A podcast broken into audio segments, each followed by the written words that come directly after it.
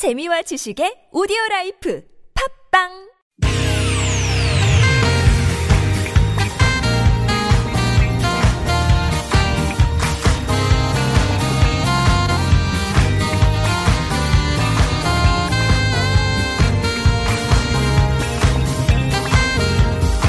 이유가 뭐지? 도대체 뭐 때문에 세상만사 궁금한 이야기들 꼼꼼하게 살펴봅니다. 최진봉의 왜?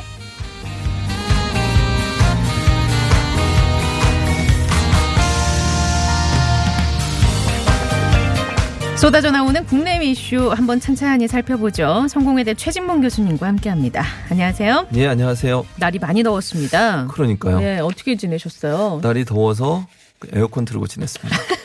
나 이제 들어오기 전에 네. 제가 밖에서 이렇게 듣고 있었는데 화요일 걸 열심히 홍보를 하시고 제가 음. 월요일마다 청취자 여러분 월요일마다 최진봉의 외가 방송되고 있습니다. 셀프 홍보하시는 거예요, 지금? 아, 화요일 거보다 훨씬 재밌습니다. 아, 모든 코너가 다 재밌습니다. 최진봉의 하지만. 외를 포함해서 그런가요? 모든 코너가 그 진행자로서는 예. 예, 다 좋은 코너예요. 음. 그 중에 최, 그만하시고요. 제일 재밌습니다. 그만하시고요. 이제 능력에 따라 달려 있습니다. 자, 오늘은 예. JP 타계 소식과 관련해서 이런저런 얘기 좀 살펴볼 텐데요. 예. 지난 23일에 타계를 하셨습니다. 그렇습니다. 삼김 시대가 졌다라는 얘기를 아마 가장 많이 들은 것 같아요. 예.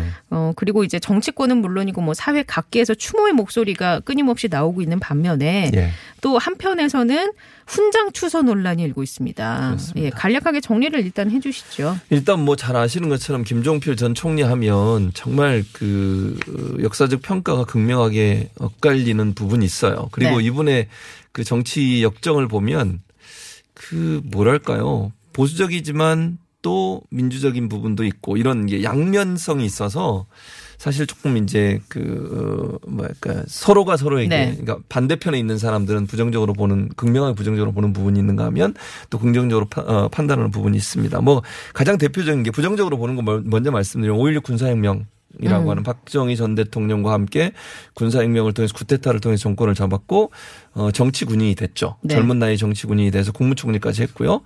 또 하나 이제 비판의 대상이 되는 것은 중앙정보부라고 하는 네네. 이제 그런 기관을 만들어서 어 민주적인 어떤 요구를 하는 사람들을 억압했던 예. 그런 과거가 있고요.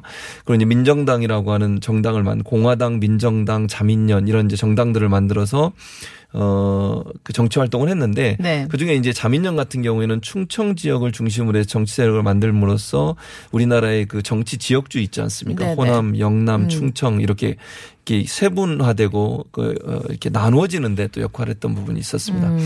그러면서 이제 또 민주적인 부분에서 뭐 긍정적으로 평가할 수 있는 부분이 있다고 물론 그것도 정치적인 선택이었지만 예. DJP 연합이라고 하는 거예요. 네네. 1997년도에 사실 자민련 그 본인도 그 당시에 김종필 전 총리도 대선 후보 였거든요. 예. 김대중 전 대통령도 대선 후보였고 그러다가 막판에 DJP 연합을 통해서 국민의 정부가 탄생할 수 있는 기틀을 마련해 줬죠. 음. 네. 물론 그 전에는 김영삼 전 대통령이 당선될 수 있도록 3당 합당을 했었고요.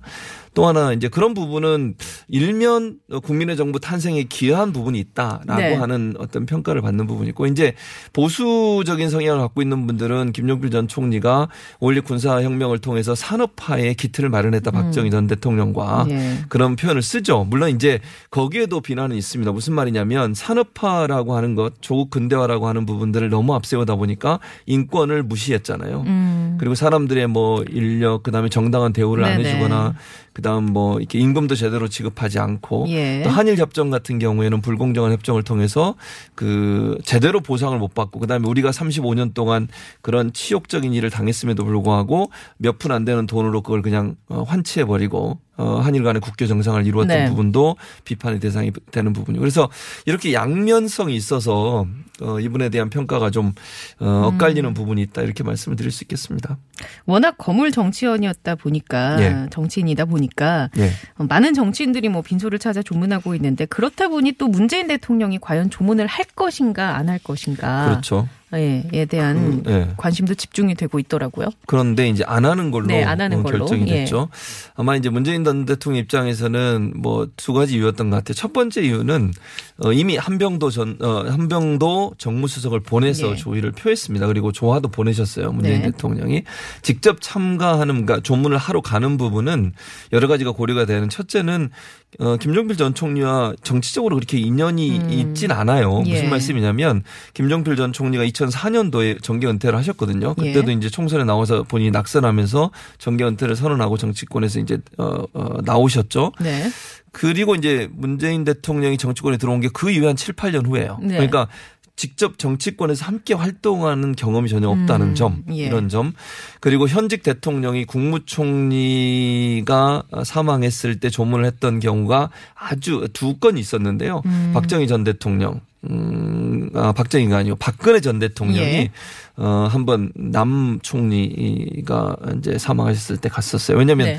그 제가 성함을 지금 뒤에 있는데 예. 남 총리 그분은 그 박정희 전 대통령이 재무부 장관 하셨고요. 음. 그래서 이제 본인이 또 그 선거에 나왔을 때그 후원회장을 하셨어요. 그러니까 음. 이대에 걸쳐서 연관이 네네. 있는 분이라 그분 네. 같은 경우에는 특별한 이제 음. 관계성 때문에 사실은 조문을, 어, 조문을 했고. 했고 예. 그래서 극히 이 예외적으로 어 전직 대통령이 전직 고- 국무총리의 어, 어 조문을 가는 경우는 없었기 때문에 그 두 가지 아마 전례를 따라서 대신 이제 행정자치부 장관이 갔었고요. 네. 그다음에 어 정무수석이 갔으니까 그 두 가지로 가름한 게 아닌가 이런 생각이 듭니다. 음, 아 남도구, 남도구. 총리 맞습니다. 남도구 전 총리 같은 경우에 이제 박정희 전 대통령 때 재무 재무부 장관을 했었고 박 정, 아, 박근혜 전 대통령이 후원회장을 했기 때문에 이두 예. 가지 인연 때문에 어, 특별히 참석한 적이 있었습니다. 음, 그래요.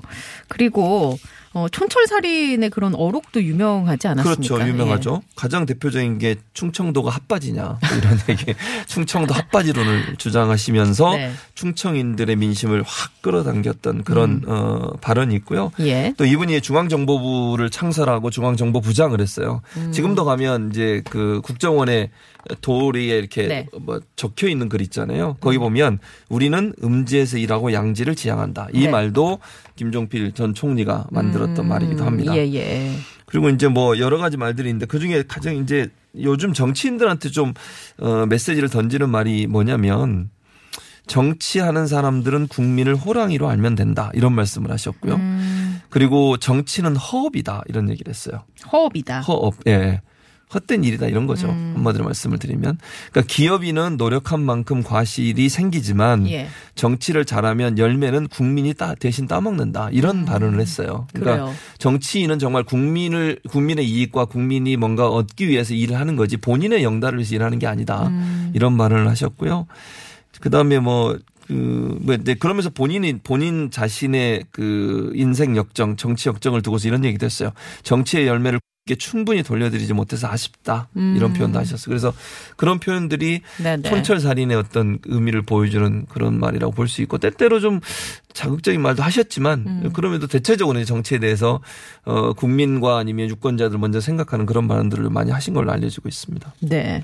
자, JP에게 음. 무궁 훈 무궁 훈장 예, 예, 그렇죠. 이거를 추서를 해야 하느냐 말아야 하느냐를 갖고도 또 예. 논란이 있었어요. 예, 그게 이제 국민 훈장 무궁화장이죠. 예. 국민 훈장 무궁화장인데 국민 훈장은 총 다섯 개 단계로 돼서 1단 1등급부터 5등급까지 있거든요. 예. 그중에 가장 높은 등급 이 무궁화장이에요. 음. 무궁화장은 국가 발전에 기여한 공로가 큰 분, 그게 예. 정치, 사회, 경제, 문화 다 포함됩니다. 네. 예를 들면 그 무궁화장을 받으셨던 분 중에 누가 있냐면 김수환 추기경도 계세요. 아, 그러니까 네. 종교 분야에 네. 탁월한 네네. 능력을 보이신 분. 그 그런데 이제 어, 이번 김종필 전 총리 같은 경우는 정치 분야에서 국가 발전에 기여한 공로가 있다고 인정돼서 네. 무궁화장을 추서를 했는데 뭐 이제 그 나중에 우리가 더 얘기를 나누겠습니다만 사실 이제 그 이 문제 때문에 논란이 많아요. 음. 근데 정부는 이렇게 이제 얘기를 하는 거죠. 어쨌든 김종필 전 총리가 우리 정치사에 중요한 족적을 남긴 건 맞아요. 그게 아까 말씀드린 음. 네네. 긍정적이든 부정적이든 과든. 그렇죠. 예. 그래서 현대 정치사에서 삼김을 빼고는 얘기가 안 되잖아요. 음. 특히 이제 그 중에 한 분이 김종필 전 네네. 총리고 어, 왔다 갔다 많이 하셨지만 사실 김대중 전 대통령, 김영삼 전 대통령이 당선되는데 아주 중요한 역할을 하신 분이에요. 예. 상당합당을 통해서 김영삼 전 대통령이 당선이 됐고 DJP 연합을 통해서 김대중 전 대통령이 당선이 됐고 또 그리고 나서 국무총리를 하셨잖아요. 예. 그러니까 국무총리 두 번 하셨고 그러니까 우리 정치사 우리 어, 뭐 정치사 현대 정치사에 아주 중요한 역할을 하신 분은 분명히 맞습니다. 음. 그런 차원에서 아마 예우 차원에서 정부에서는 어, 훈장을 추사하는 게 맞다고 보는 것 같고 이분이 네. 이 훈장 만 받은 게 아니에요. 지금까지 음. 다섯 개 훈장을 받았어요. 아? 이미 그래서 그 뭐 이번 훈장이 이분한테 뭐, 뭐 크게 뭐 한 번도 안 받은 훈장을 받는 건 아니고 다섯 번째 훈장을 받기 때문에 뭐 본인은 모르겠어요. 본인은 뭐 이제 이제 돌아가셨으니까 그 예. 의미를 두실지 모르겠지만 정부 입장에서는 그 이제 예우라는 차원 이 부분이 먼저 고려가 음. 된것 같아요. 그래서 음. 일반 국민들이 느끼는 감정도 물론 고려해야겠지만 전직 총리들이 지금까지 네 분인가 다섯 분의 총리가 이제 무궁화장을 받으셨어요. 전직 네. 총리들. 예컨대 뭐 박태준 음, 이분 같은 경우도 논란이 많이 있잖아요, 사실은. 그럼에도 불구하고 그분도 이제 훈장을 받으셨고 그래서 그런 예우 차원에서 전례를 따라서 정부에서는 아마 추서를 한 것으로 알려지고 있습니다. 음, 그래요. 알겠습니다. 자, 오늘은 JP 네. 타계 소식과 관련해서 이런저런 얘기 나눠보고 있는데요. 노래를 한 곡 듣고 와서 얘기를 계속 나눠보겠습니다. 어, 아까 전에 1524번님께서 신청해주신 곡, 김광석의 변해가네 듣고 올게요.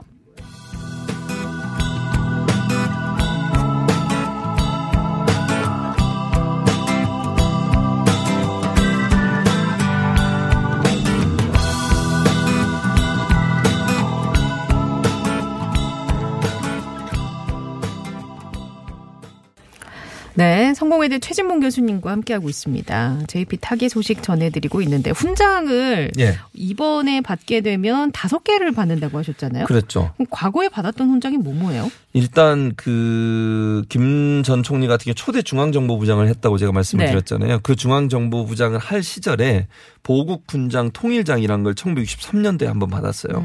그리고 이분이 총리를 할때 음. 네. 1971년부터 75년 사이에 4개 훈장을 받습니다. 그 훈장을 많이 받은 거죠. 거의 뭐 음. 1년에 하나씩 받은 꼴이 됐는데 수교 훈장 광화장이라는 훈장을 받았고요. 그 다음에 청, 정조 근정 훈장을 받았고 수교 훈장 광화 대장을 받았고요. 그러니까 총 4개를 받았고요. 예. 이번에 이제 그 국민 훈장 무궁화장을 받음으로써 다섯 개째 훈장을 받게 되는 것인데 국민 훈장은 아까 말씀드린 다섯 개 단계로 네, 등급이 등급이. 나눠져 있어요. 무궁화장, 모란장, 동백장, 목련장, 석류장. 그중에 무궁화장이 가장 높은 등급이고 예. 처음 보도 나왔을 때 잠못 보도가 됐는데 처음엔 보도에 뭐라고 나왔냐면 무궁화 대훈장을 받았다 이렇게 아, 보도가 나왔어요. 그거는 이제 가장 높은 뭐 국가 원수나 그렇죠. 국가 예. 원수나 그 배우자만 받을 수 있어요. 그러니까 대통령을 하거나 아니면 배우 음. 네네. 영부인을 하거나 아니면 다른 우방 국가의 음. 국가 원수 예, 같은 예. 경우만 받을 수 있는 게 무궁화 대훈 장입니다. 아. 무궁화 대훈장이 아니고 국민 훈장 안에 1등급 가장 높은 예. 등급이 무궁화장이고 이 무궁화장이 민간인이 받을 수 있는 가장 높은 등급의 훈장이에요. 음, 그런 차원에서 이제 예. 훈장이 논란이 종류가 많이 있군요. 많, 많아요. 네. 여기 보면 다 지금 읽어드릴 수도 없는데 네네. 보통 훈장은 하나, 둘, 셋, 넷, 다섯, 여섯, 일곱, 여덟, 아홉, 열, 열한, 열두 개 정도 되네요. 제가 지금 이 그림을 갖고 음. 네네. 있는 이거 보여드릴 수가 없어서 예, 예. TV가 아니어서. 아, 근데?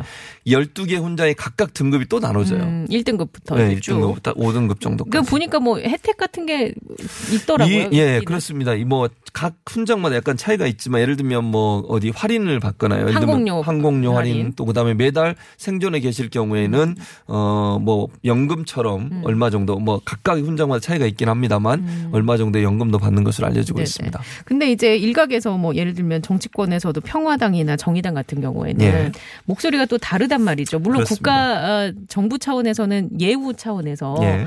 예, 이거를 훈장을 추서하기로 했다라고 결정은 했는데 그 이유는 뭡니까? 이렇게 목소리가 다르게 나온대. 그 아무래도 이제 진보 진영 특히 정의당 같은 경우가 더 그런데요. 정의당 같은 경우에는 이제 이분이 군사 쿠데타를 통해서 정권을 잡는 일에 일조를 하신 분이잖아요. 네네. 그리고 나서 이제 소위 박정희 전 대통령의 군사 독재 시절에 어, 총리까지 하면서 어, 그 군사 독재를 어, 함께 했던 분이라는 점 이런 점들이 사실 이제 부정적으로 느껴지는 부분이고 중앙정보부 같은 경우도 잘 아시는 것처럼 민주화 운동이나 아니면 그 군사 독재 타도를 외쳤던 사람들을 불러다가 고문하고 그다음에 음. 그 사람들을 억압하고 핍박했던 네네. 그런 조직인데 거기에 수장을 했던 분이고 이런 부분들 때문에 음. 이제 정의당 같은 경우 이렇게 얘기해요. 자연인 김 종필 이분에 대한 어떤 그 애도는 하겠다. 그거는 네. 뭐 충분히 우리가 할 수 있지만 정치인 김종필의 어떤 삶을 보면 거기에는 분명히 역사적 평가가 있어야 되는데 긍정적인 평가보다는 부정적인 평가가 훨씬 많다는 거죠. 그리고 본인의 정치적 이익 때문에 여러가 여러 사람과 어, 연합도 하고 네네. 헤어지기도 하고 이러면서 본인의 어떤 정치적인 이익들을 늘 탐해왔던 분이다 이렇게 주장을 하고 있는 것이고요. 그리고 나머지 이제 예를 들면 자유한국당 같은 경우에는 보수의 큰 어른이 돌아가셨다 이렇게 얘기하면서 그런 부분은 얘기 안 하고 얘기하고 이제 산업화 부분만 얘기해요. 그러니까 보수 진영에서는 음. 네. 우리나라가 이만큼 경제적으로 성장할 수 있었던 배경에는 박정희 전 대통령과 김종필 전 총리의 산업화에 있었다 이렇게 주장을 하는 거죠. 근데 이제 그 아까도 제가 말씀드렸죠. 산업화 이면에는 항상 어두운 면이 있잖아요. 그렇죠. 지금 네네. 그런 부분들을 부각을 안 하고 산업화만 음. 주장하고 있고 또 민주 진영에서는 그런 산업화라는 명분 하에 우리 국민이 당했던 희생했던, 예. 많은 희생들은 전혀 고려가 안 되고 음. 있는 부분에 대한 비판 이게 이제 부딪혀지는 부분이기 때문에 훈장 추서에 대한 논란이 있는 것 같습니다. 예, 뭐 만년 2인자다라는 그런 타이틀도 예. 어, 달리는데 맞습니다. JP의 정치 행로에서 우리가 지금 이 6.13 지방선거 이후에 우리 정치의 이 현실을 좀 접목시켜 보면 어떤 교훈을 얻을 수 있을까요? 저는 이런 생각은 들어요. 김정필 전 총리가 했던 어록을 제가 소개드리면서 정치는 허업이다 이런 얘기 를 제가 말씀을 드렸잖아요. 그리고 정치의 열매는 국민이 따먹는 거다. 만약에 김종필 전 총리가 지금 뭐 생존에 있어서 자유한국당의 지금의 이 폭망한 자유한국당에게 한마디 하라고 그러면 그 얘기를 또 하지 않을까 하는 생각이 들어요. 그러니까 자유한국당이 그렇게 국민의 심판을 받고도 제가 이런 표현을 쓰면 강할지도 모르는 정신을 못 차리는 거는 비박 친박으로 나눠서 또 정, 개파 싸움을 하는 거 아니겠습니까? 정말 국민을 위해서 일하는 정당이라고 하면 그렇게 하지 않겠죠. 네. 자기들의 정치적 생명 연장, 자기들의 정치적인 어떤 안위, 또 다음 총선에서 본인들이 또 다시 당선되기 위한 목표 이런 때문 이런 음. 것 때문에 서로가 서로를 불신하고 싸우고 이 어려운 상황에서도 서로 자기의 것을 포기하지 네네. 않는 그런 사람들에 대해서 아마 정치는 허업이야 음. 이렇게 얘기했을 것 같아요. 그리고 국민을 위해서 일하는 게 정치지 자신의 어떤 정치적 안위를 위해서 일하는 것은 정치가 아니다. 음. 네네. 이렇게 얘기하지 않았을까 이런 생각이 듭니다. 알겠습니다. 자, 성공회대 최진문 교수님과 함께했습니다. 다음 주에 만나볼게요. 예, 다음 주 월요일에 꼭 기다려 주시기 바랍니다. 감사합니다. 예, 감사합니다.